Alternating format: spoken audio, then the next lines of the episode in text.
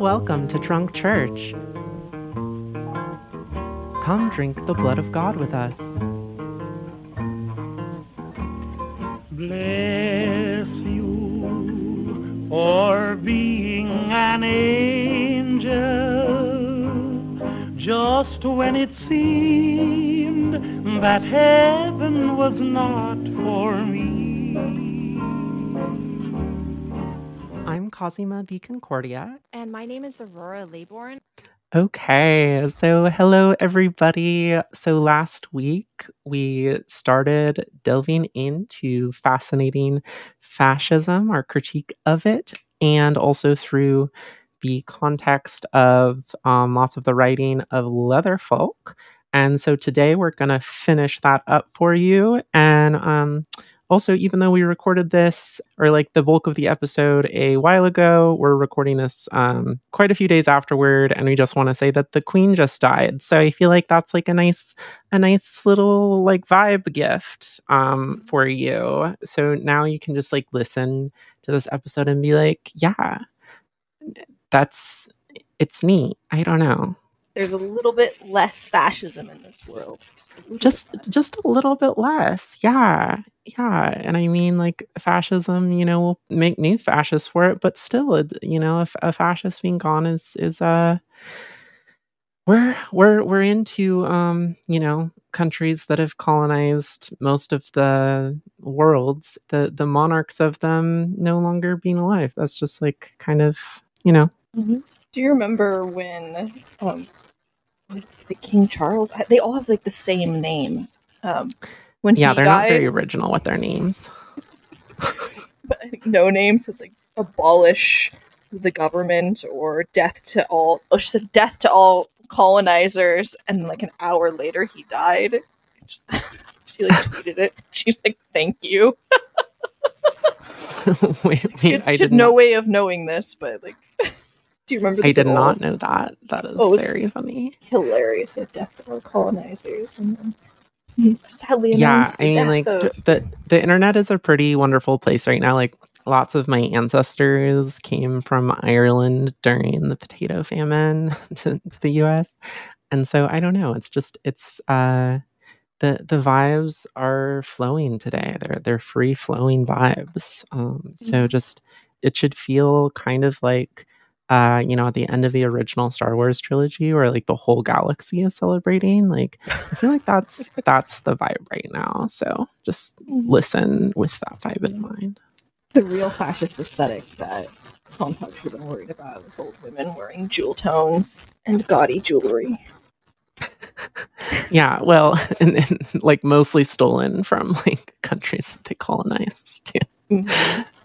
Fuckers part of the performance of like straight cis manhood, especially the more conservative you get, but but certainly across, across the political spectrum, is a maintaining of like not being gay. And so I think like the more visible that like queerness has become, the more that there's been rules around this like needing to constantly say like no homo or you know it's a weird set of rituals for sure but just how how like lots of the most masculine things are so fucking homosocial like the military gay as fuck football super fucking gay mm-hmm. but like in the worst possible way you know yeah Sontag is afraid of sexuality taken to its extreme. I'm afraid of the opposite. I'm afraid of things that then the eroticism is just like taken out of it because that's that's horrifying. Mm-hmm. Like two bros slapping each other across the face with their sabers, like if that was just really an erotic scene,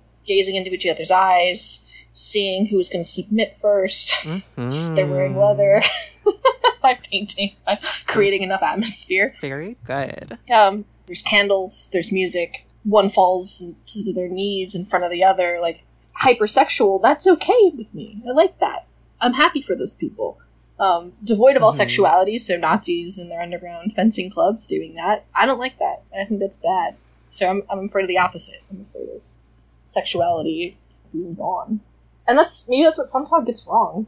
What do you think when she's afraid of like this the extremes of sexuality? It's when the eroticism disappears that it seems horrifying. In my opinion, that's a, that's a strong claim. You can you can tear me to pieces if you want.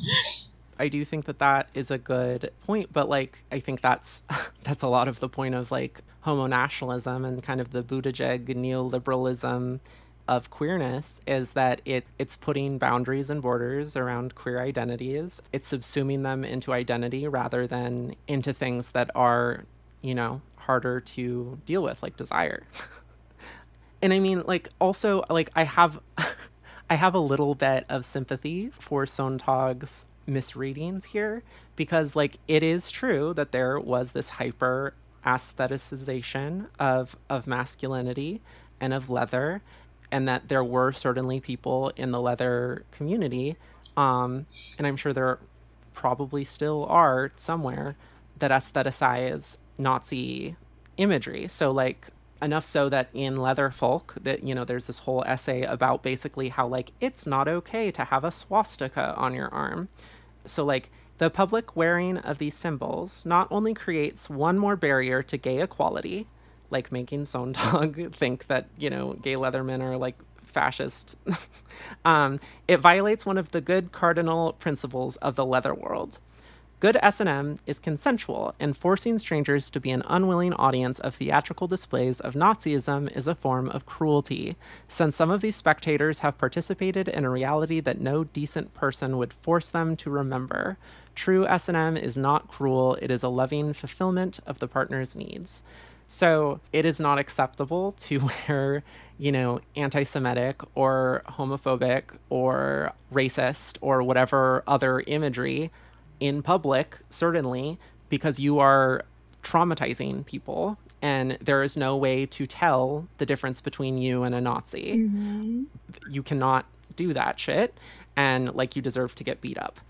But like he he closes out his essay or talking about like Tom of Finland and so Tom of Finland is you know this mm-hmm. like very famous gay leatherman artist who uh, you've you've probably seen his work before but these hyper mask eroticized art. Bulging loins. Yeah bulging loins of like gay leathermen and they're often like figures of authority. It's often like cops and all of these like and, and yeah and always just these like giant giant cocks underneath the jeans.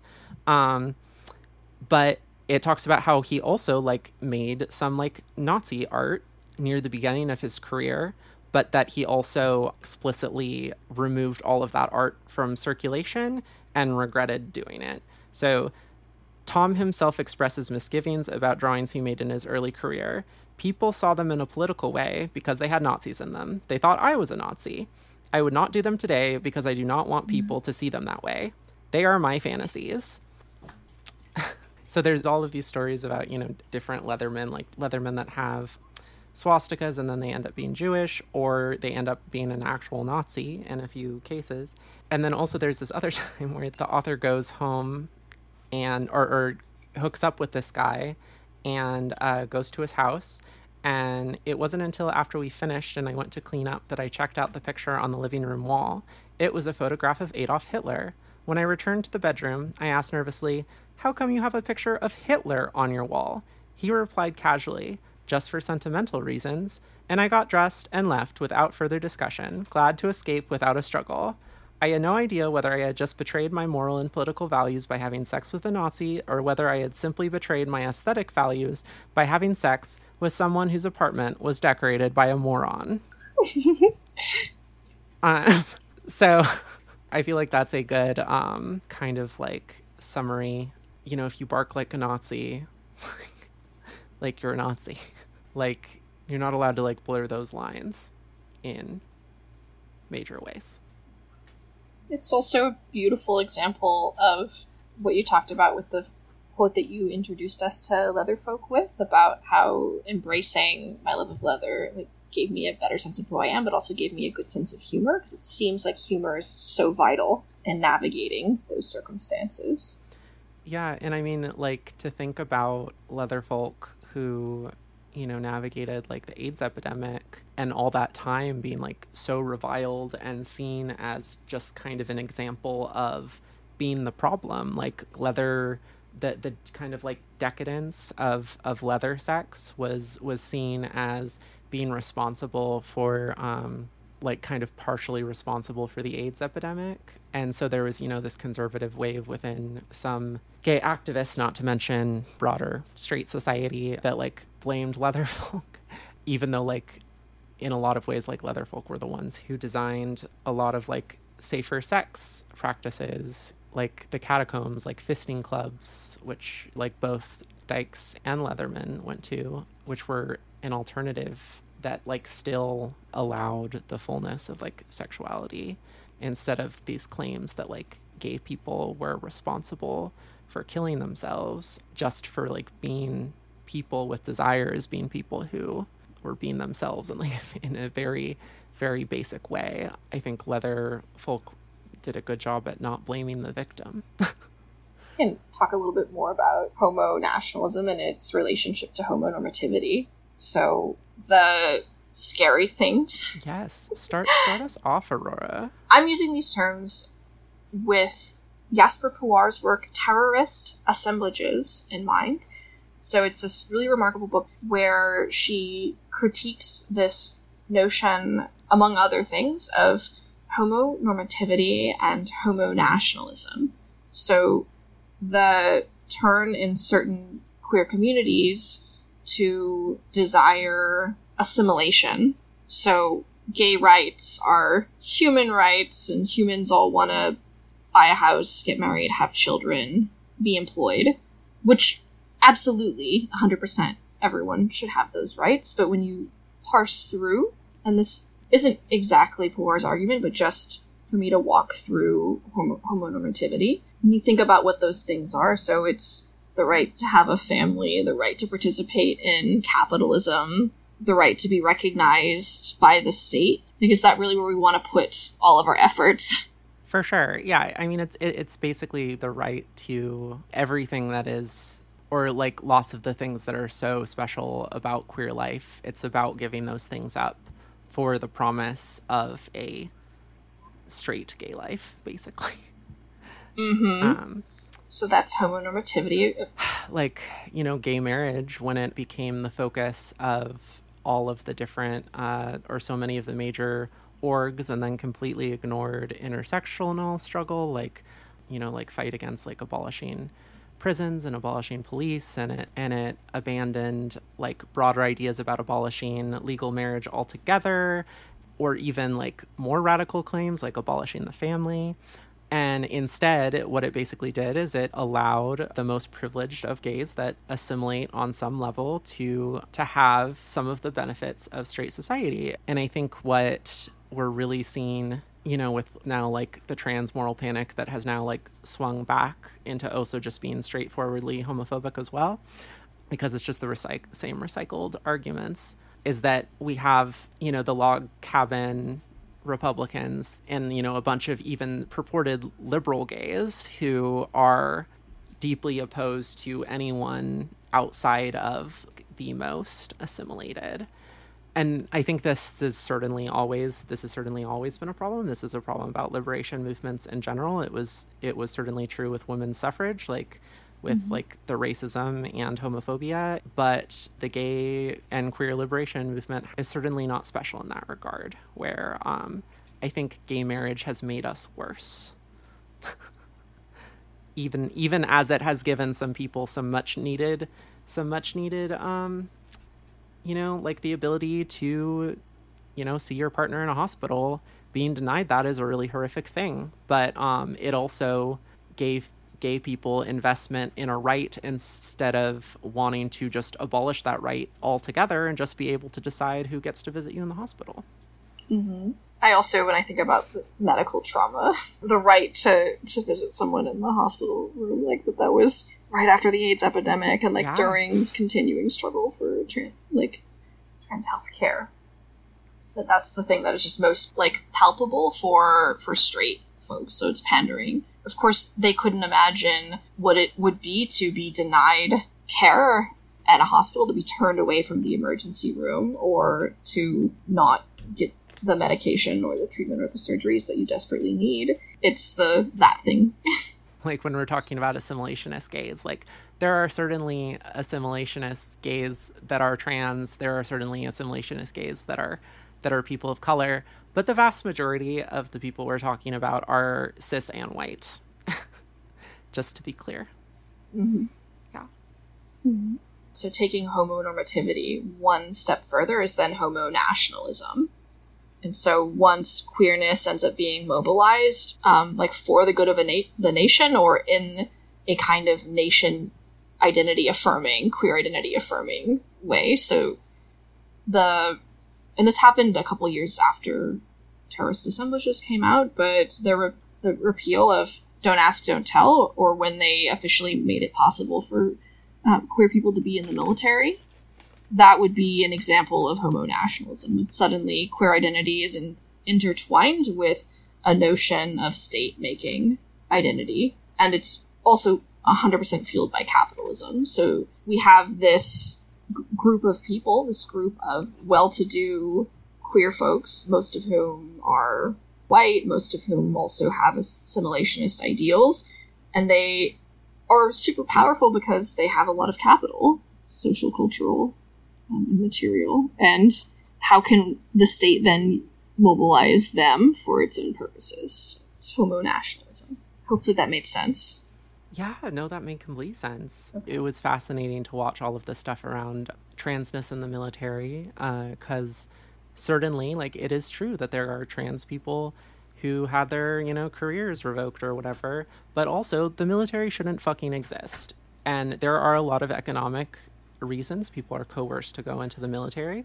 That's another reason the military shouldn't fucking exist. Uh-huh. And the fact that it was just so absurd when Biden got into office and you know then he like uh, lifted the trans military ban and you know it was it was like oh my god such an ally.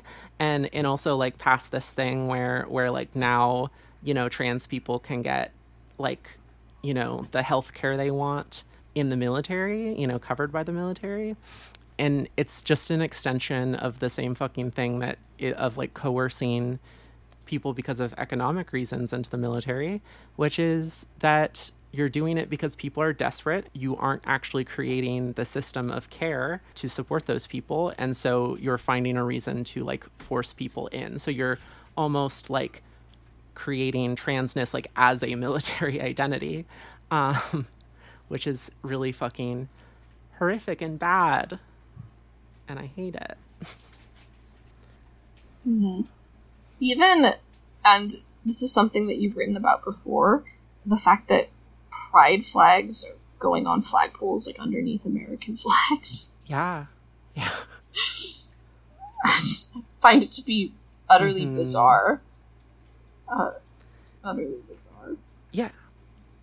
And I was trying to think of another symbol from a social movement that we just put up on a flagpole, and I, I couldn't think of any. Yeah, I mean, it is pretty wild to me that in this kind of like sense the kind of like liberalizing of like queer identity liberalizing isn't a word um, but uh, but into um, all of these like infinitely discrete identities you know just smaller and smaller where you have to identify exactly what you are and then there's this intense policing around those terms.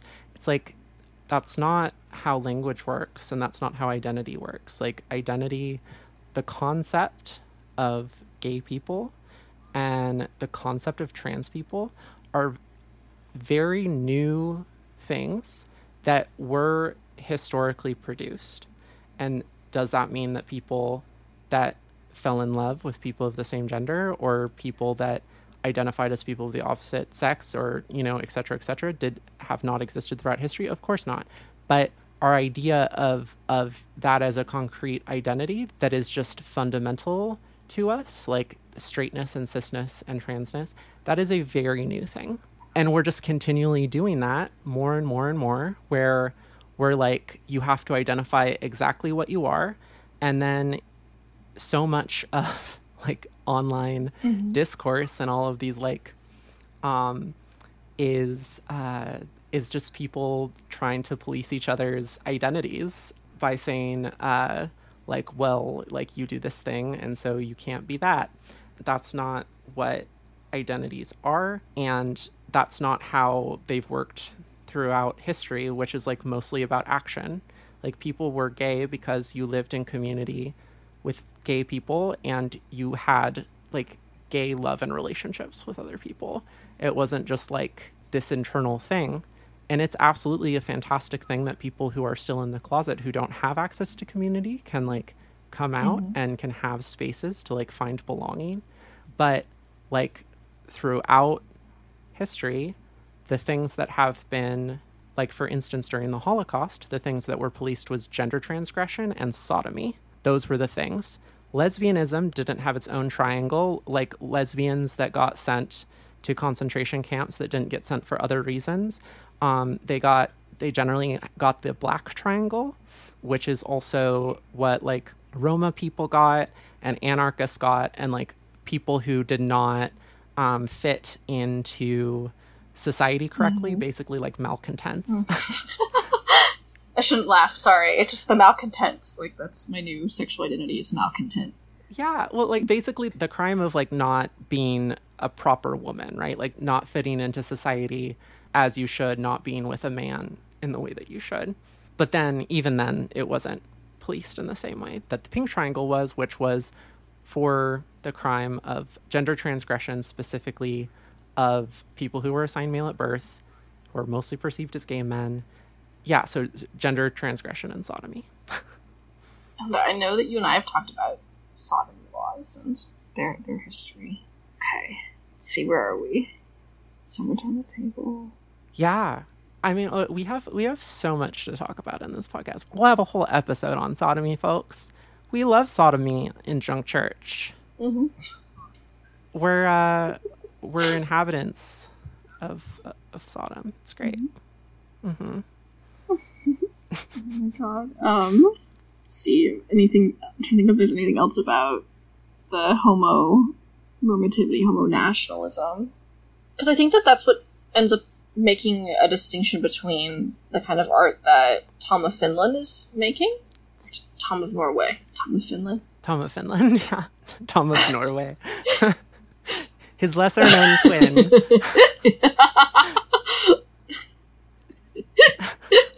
I'm, I'm leaving that in. yeah. Just, uh, um, um, is that it's I, idealizing a kind of a kind of body, and we ought to be critical of how that is harmful, like even in contemporary queer life. But it also it's not it's not for nation building purposes. um. yeah. Unless there is someone out there that is going to put a Tom of Finland painting or sketch on a on a flag. yeah. I think that this quote is um, kind of relevant also from the Swastika Toys essay. Though we cannot expect to alter behavior, which is based on deep seated needs, it is not out of order to educate people about the implications of the imagery they employ and the valid reactions triggered in others when they make their private fantasies publicly li- visible. Since we cannot and should not police the imagination of others, it seems pointless to get upset over their private fantasies, but it is somewhat disconcerting to see an era of sexual politics, which made sexuality part of history, give way to an era of political sexual fantasies, which reduce history to a sexual aid. And I think that um, I do think it is unethical to not think about your desires. Like, where do your desires come from? Like, how do your desires function? Like, what is the power at play there? And to um yeah and to not harm other people with them by being a fucking weirdo. Mm-hmm. yeah. Also the that personal um i don't know not quite not inventory i'm trying to figure out what the word is. So to to take the time to actually think through those things write them down talk to them with other people it's fun. It's really fun. It's yeah. One of the best parts about sexuality are those conversations when they're freeing and when they're like when you're doing a degree of um like ask like self question asking and not in this not in a way to police yourself or to feel shame but just to understand like what is it that i want and why do i want it and how do i fit into these things and then how is what am i reifying by putting myself in this position or by identifying with this thing, but then what am I subverting and how does this look? It's why we do what we do. Absolutely. I think like one of the last things I want to talk about is how like the leather community as I know it, while it certainly has people who are interested in it, who are um, who bring lots of the same structures as we all do of oppression into like kink spaces that the vast majority of people I know are very explicitly anti-fascist most mm-hmm. much more anti-fascist than people in general like almost everyone has you know some variation of leftist politics and there is also i think a much or at least i see a lot more embrace of like different body types and like transness like i certainly feel much more comfortable in leather spaces than i do in just like general queer spaces. Absolutely. Because i think that there is a much better understanding of like how eroticism and desire function in a way that doesn't make people fucking weird.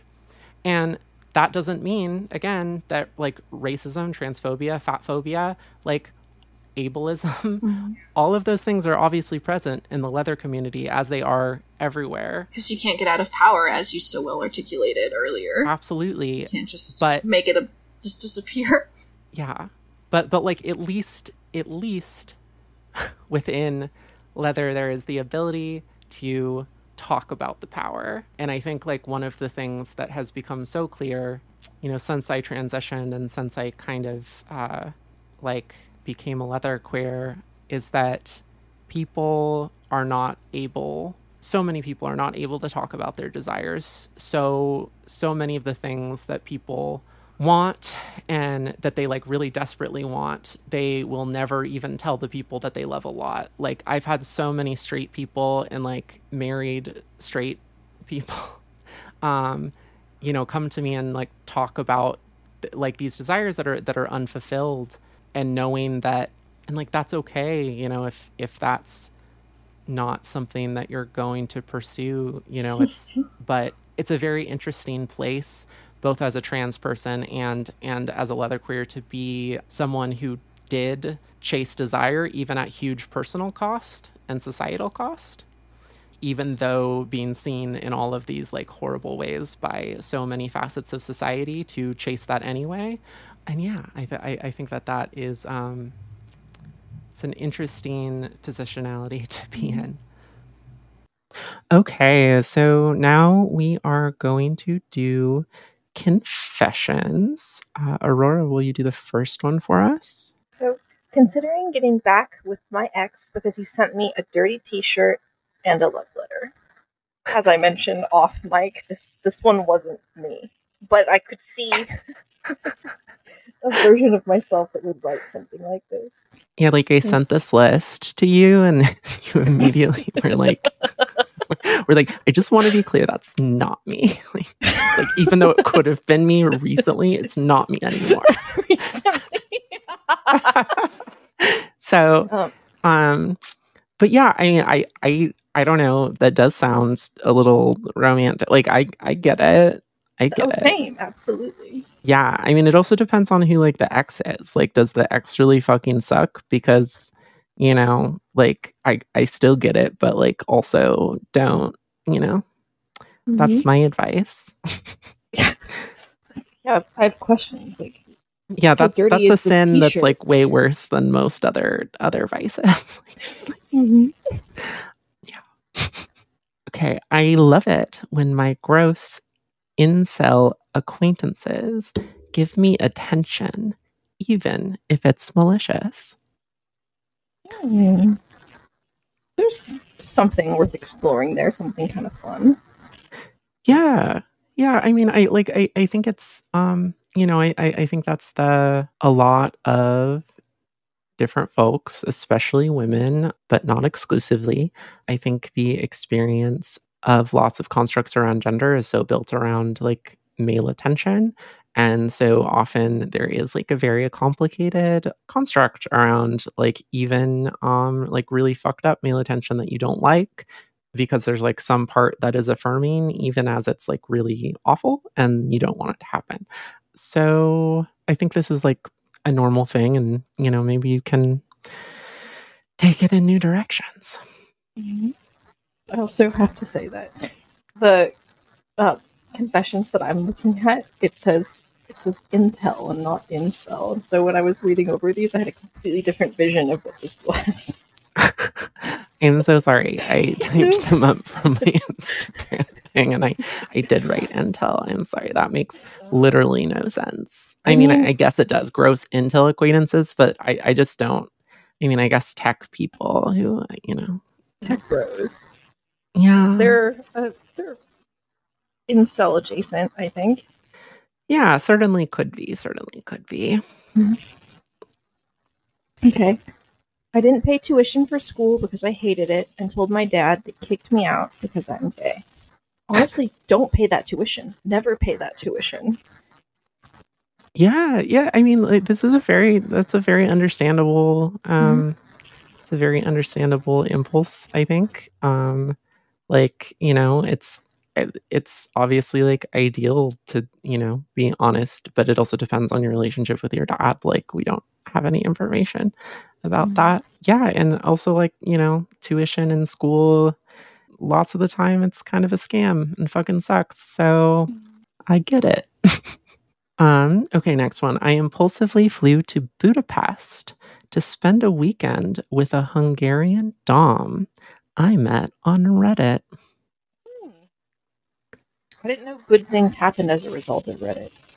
Yeah, I know. That's honestly like a very quite an impressive um accomplishment to like like especially someone um like uh, like a Hungarian person um making that co- connection uh yeah i'm glad it worked out and i hope i hope it all you know it's still serving you well. Um i mean i met my daddy in my instagram comments and then had a date a few weeks later. So like i get that. Served me well for sure. So love can be found on, on the internet. Um, ca- called my coworker a pretty boy while he got on his knees for me to pour caramel in his mouth. honestly that sounds really hot i Mhm. you know and it seems like there's some possibility there if you, you want to explore it um i mean Oh. i feel like i guess that could be done in jest and have nothing behind it but probably not Mm. I I worked somewhere where we used to take turns just feeding each other and making eye contact. It was like, but I was also I ended up like sort of dating the person that I was doing that with. So you're right, but also, um, food Yeah, service I- yeah i mean i like i i think that that is objectively a hot um little scene you got there. And so whatever direction you take it in is valid. You are valid um the last one we have is after sex i am almost always near vomiting even though i feel like i truly enjoyed the moment I mean, I think this one it makes a lot of sense. Like our bodily reactions, we don't always have control over them, and are like, um, you know, some people have like trauma histories, or th- th- there's all types of reasons that could happen, and it doesn't necessarily mean like anything's bad, and it doesn't necessarily mean you should stop or you know you're not broken. Like, um, obviously, if it's something that is like really disturbing for you or something you really want to stop, then you, I think you could definitely explore that. But um, but if not, yeah, I don't know. Yeah. Sex is strange and confusing. Bodies can do lots of different things. Bodies do so many different things. Why do we have them? You know, yeah. Like we don't talk about that enough. Bodies just doing shit all the time. strange Um, and confusing shit. They just get more and more confusing too. They don't. yeah. Um, and then we added a little bonus one while you read it, Aurora. So had several realizations listening to Welcome to Drunk Church! Exclamation point. Thank you and excited to listen to more. Thank you.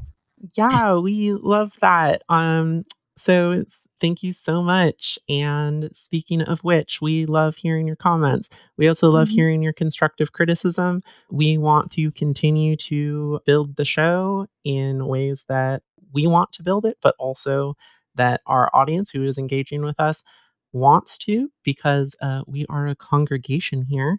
So that means that we want you to reach out and tell us what's up. Yeah. Tell us like what you're excited about, because chances are we're probably also excited about it. Or tell us what isn't working, because chances are we're potentially ready to grow, or potentially ready ready to potentially ready to learn more about audio processing and audio quality. Yeah. And I mean, even since we we recorded that first episode, Welcome to Drunk Church, we have Mhm. surely improved the audio quality quite significantly. And I am sure that will continue to happen as we go forward. Um, we also have a lot of stuff planned on the Patreon. We really appreciate everyone that has signed up with us. And um, you also get access to our full bonus episodes, review episodes so far for Benedetta and Mad God. And the next one we're going to do is Salò, which very much connects with the Fantasy is Death episode because of, you know, it's about fascism. And we really hope that um, you join us there. It's a fun time. They're definitely a little bit more um, more casual and and like a little bit less curated than uh, than they are for our official episodes. So so if you would like to sign up, that's at www.patreon.com slash drunk church. And you can follow us on our official Instagram or us individually on Twitter. And uh, we will see you next week.